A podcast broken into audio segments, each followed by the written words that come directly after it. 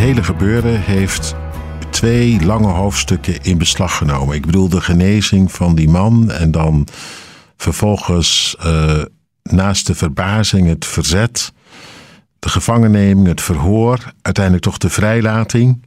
En dan, je zou denken, dan halen we opgelucht adem en kunnen we weer door. Nou, ik lees in Handelingen 4 toch net even wat anders. Ik lees het eerst maar gewoon even voor.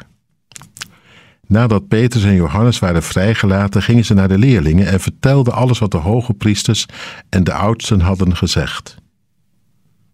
Toen de leerlingen dat hoorden, riepen ze God eensgezind aan met de woorden: Heer, u hebt de hemel en de aarde en de zee geschapen en alles wat daarin leeft.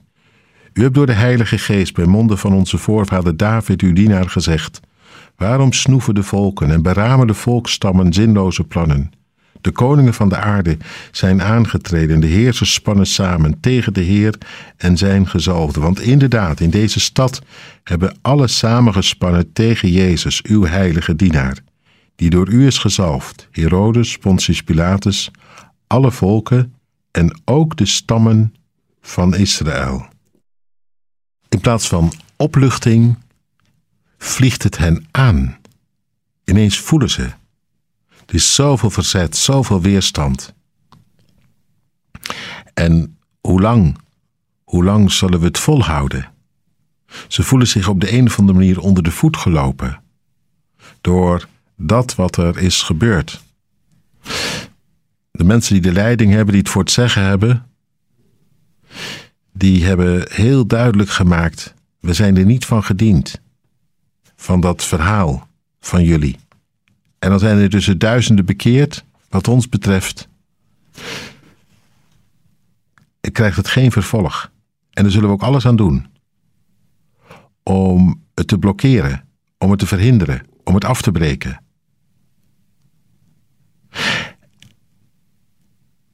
En het kan alleen maar voor hen op dat moment dan leiden tot een gebed, waarin ze de situatie zoals die is neerleggen bij God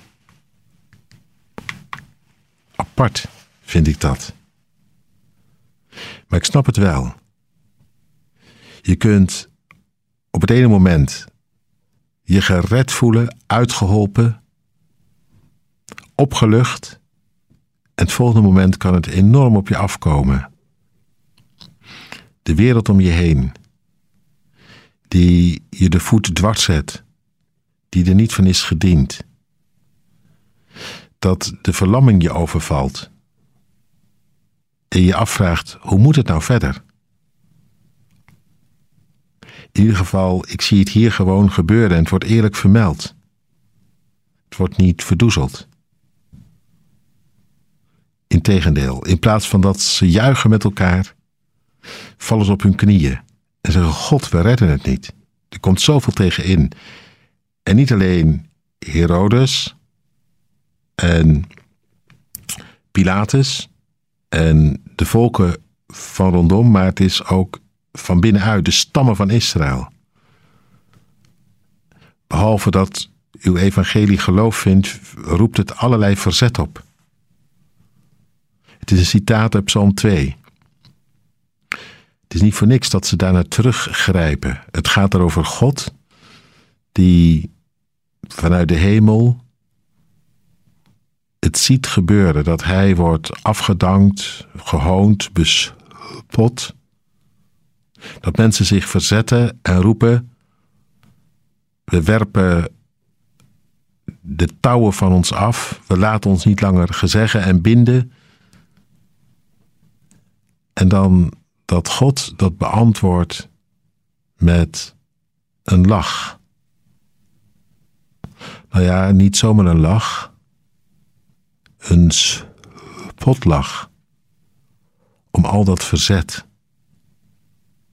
Kleine mensen die denken de dienst uit te kunnen maken, die denken te kunnen bepalen of God bestaat of niet, of hij het voor het zeggen heeft ja of nee.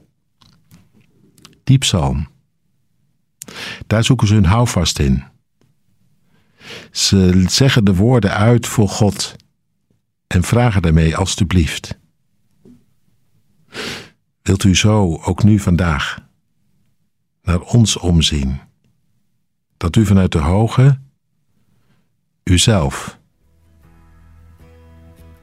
zult laten gelden, zult neerzetten, onontkoombaar, zodat niet het verzet het wint, maar dat wat u op uw hart hebt in Jezus.